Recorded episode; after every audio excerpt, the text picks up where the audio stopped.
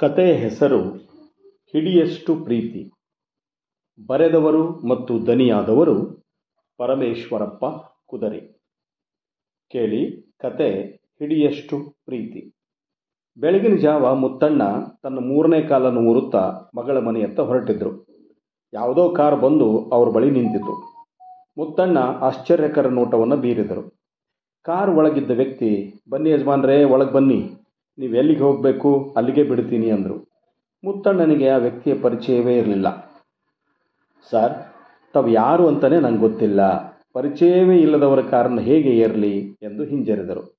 ಆದರೂ ಕಾರಿನೊಳಗಿದ್ದ ವ್ಯಕ್ತಿ ತನ್ನ ಹಠ ಬಿಡಲಿಲ್ಲ. ಹಿರಿಯರನ್ನು ಗೌರವಿಸೋದು, ಸಹಾಯ ಮಾಡೋದು ಮನುಷ್ಯತ್ವ ಅಲ್ವೇ ಸರ್?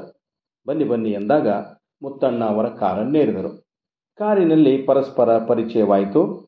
ಪರಿಸರ ಬಿಲ್ಡಿಂಗ್ ಬಂತು. ಮುತ್ತಣ್ಣ ಕಾರನ್ನಿಳಿದರು.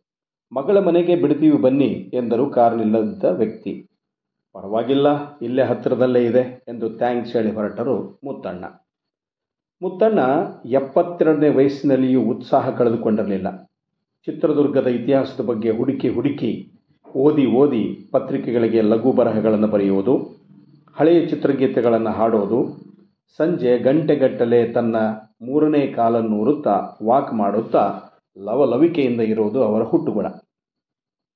ಮೇಲಿನ ಕಾರಿನ ಘಟನೆಯನ್ನು ಇತ್ತೀಚೆಗೆ ನನ್ನೊಂದಿಗೆ ಹಂಚಿಕೊಂಡರು. ಮಾತು ಮುಂದುವರೆಸುತ್ತಾ, ಸರ್, ಈಗ ನಾನು ಬದುಕಿನ ಕೊನೆಯ ಹಂತದಲ್ಲಿದ್ದೇನೆ. ಮೂರು ಮಕ್ಕಳು ನನಗೆ, ಆದರೆ ಯಾರೂ ನನ್ನ ಕ್ಯಾರೆ ಅನ್ನೋದಿಲ್ಲ.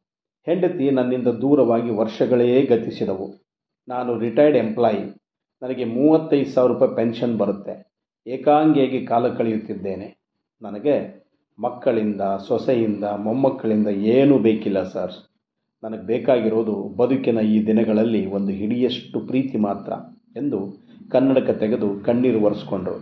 ಮತ್ತೆ ಮಾತು ಮುಂದುವರಿಸುತ್ತಾ, ನಾನು ಯಾವುದೇ ಸಭೆ ಸಮಾರಂಭಕ್ಕೆ ಹೋದರೂ ಅಲ್ಲಿ ಬಂದವರೆಲ್ಲ ನನ್ನನ್ನು ಹಿರಿಯರೆಂದು, ಸಾಹಿತಿಗಳೆಂದು ನನ್ನ ಕಾಲಿಗೆರಿಗೆ ಆಶೀರ್ವಾದ ಪಡೆಯುತ್ತಾರೆ.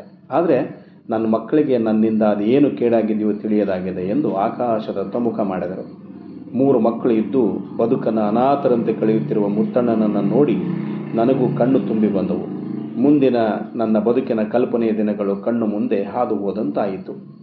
ಮಾರನೇ ದಿನ ಎಪ್ಪತ್ತೆರಡರ ಹರಿಯದ ಮುತ್ತಣ್ಣ ಪಾದರಸದಂತೆ ಇದ್ದವರು ಅಂದು ಮಾಮೂಲಿ ವಾಕಿಂಗ್ ಕಟ್ಟೆಯ ಮೇಲೆ ಚಿಂತಾಕ್ರಾಂತರಾಗಿ ಕುಳಿತಿದ್ದರು. ಅವರನ್ನು ಹಾಗೆ ಕಂಡ ನನಗೆ ಆಶ್ಚರ್ಯವಾಯಿತು. ಹತ್ರ ಹೋಗಿ ಮಾತು ಮಾತುಗೆಳದೆ ಏನು ಸಾರ್ ದಿನಾಲು ಸಂಜೆ ನನ್ನ ಕಂಡ ತಕ್ಷಣ ಗುಡ್ ಈವ್ನಿಂಗ್ ಸಾರ್ ಅಂತಿದ್ದವರು ಇಂದೇನು ಕಂಡು ಕಾಣದವರಂತೆ ಚಿಂತೆಯಲ್ಲಿ ಮುಳುಗಿದ್ದೀರಿ? ಎಂದೆ.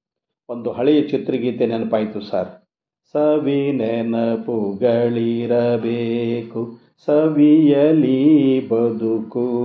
ಆದರೆ ನನಗೆ ಸವಿ ಸೇವು ಈ ನೆನಪುಗಳೇ ಇಲ್ಲ. ಬರೀ ಕಹಿ ನೆನಪೇ ನನ್ನ ಆಸ್ತಿ ಎಂದು ನಿಟ್ಟುಸಿರು ಬಿಟ್ಟರು.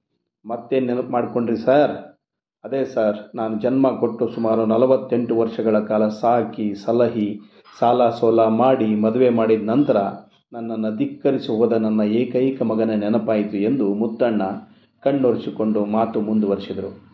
ಸರ್, ನನ್ನ ಮಗನ ನಾನು ತುಂಬ ಪ್ರೀತಿಸ್ತಾ ಇದ್ದೆ. ಅವನಿಷ್ಟಪಟ್ಟವಳೊಂದಿಗೆ ಮದುವೆ ಮಾಡಿದೆ. ಸರ್ಕಾರಿ ಶಾಲಾ ಶಿಕ್ಷಕನಾಗಿ ನೇಮಕಾತಿಯೂ ಆಯಿತು ಅವನಿಗೆ.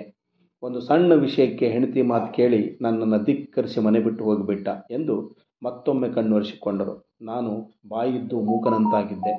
ಮತ್ತೆ ಅವರೇ ಮಾತನಾಡುತ್ತಾ ಸಾರ್ ಅವನು ಮನೆ ಬಿಟ್ಟು ಹೋಗುವಾಗ ನಾನು ಅಂಗಲಾಚಿ ಬೇಡಿಕೊಂಡೆ. ಬೇಡ ಕಣೋ ರಘು, ಮನೆ ಬಿಟ್ಟು ಹೋಗಬೇಡ. ಸಿಟ್ಟಿನಲ್ಲಿ ನನ್ನಿಂದ ಏನಾದರೂ ತಪ್ಪು ಮಾತು ಬಂದಿದ್ದರೆ ಅದನ್ನೆಲ್ಲ ಮರೆತು ಬಿಡು ಕಂದ, ಅಂದೆ. ನಿನ್ನಿಂದ ನಮ್ಮ ಮನೆತನ ಒಡೆದು ಹೋಗ್ತಾ ಇದೆ. ಅಪ್ಪ, ಇನ್ನು ಮೇಲೆ ಒಂದು ಕ್ಷಣನೂ ನಾನು ಈ ಮನೆಯಲ್ಲಿ ಇರೋಲ್ಲ ಎಂದು ಹೊರಟೇ ಬಿಟ್ಟ. ಸರ್ ಅವನ ಮನೆ ದೂರ ಏನಿಲ್ಲ, ಇಲ್ಲೇ ಕೂಗಳತೆಯ ದೂರದಲ್ಲಿದೆ ಎಂದರು ಮುತ್ತಣ್ಣ. ನಾನು ಕುತೂಹಲದಿಂದ ಕೇಳಿದೆ, ಮುತ್ತಣ್ಣ, ನೀವು ಎಂದಾದರೂ ಸೋತು ಮಗನ ಮನೆ ಕಡೆ ಹೋಗಿದ್ರಾ? ಕರಳು ಕೇಳಲಿಲ್ಲ, ಸರ್. ಒಂದೆರಡು ಬಾರಿ ಹೋಗಿದ್ದೆ. ಆತ ತಂದೆ ಎನ್ನುವ ಗೌರವವನ್ನೂ ಕೊಡದೆ ಬರಬೇಡ ಎಂದುಬಿಟ್ಟ. ಎಂದು ಆಕಾಶದತ್ತ ಮುಖ ಮಾಡಿ ನೋವು ನುಂಗಲು ಪ್ರಯತ್ನಿಸಿದರಾದರೂ ಕನ್ನಡಕದ ಸಂಧಿಯಿಂದ ಕಣ್ಣೀರು ಉದುರುತ್ತಿದ್ದವು. ನನ್ನದು ಮತ್ತದೇ ನೀರವ ಮೌನ. ದೂರದಲ್ಲಿ, ಎಲ್ಲಿಗೆ ಪಯಣ?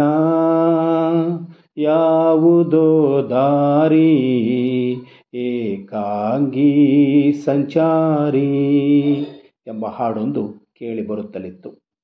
ನಮಸ್ಕಾರ.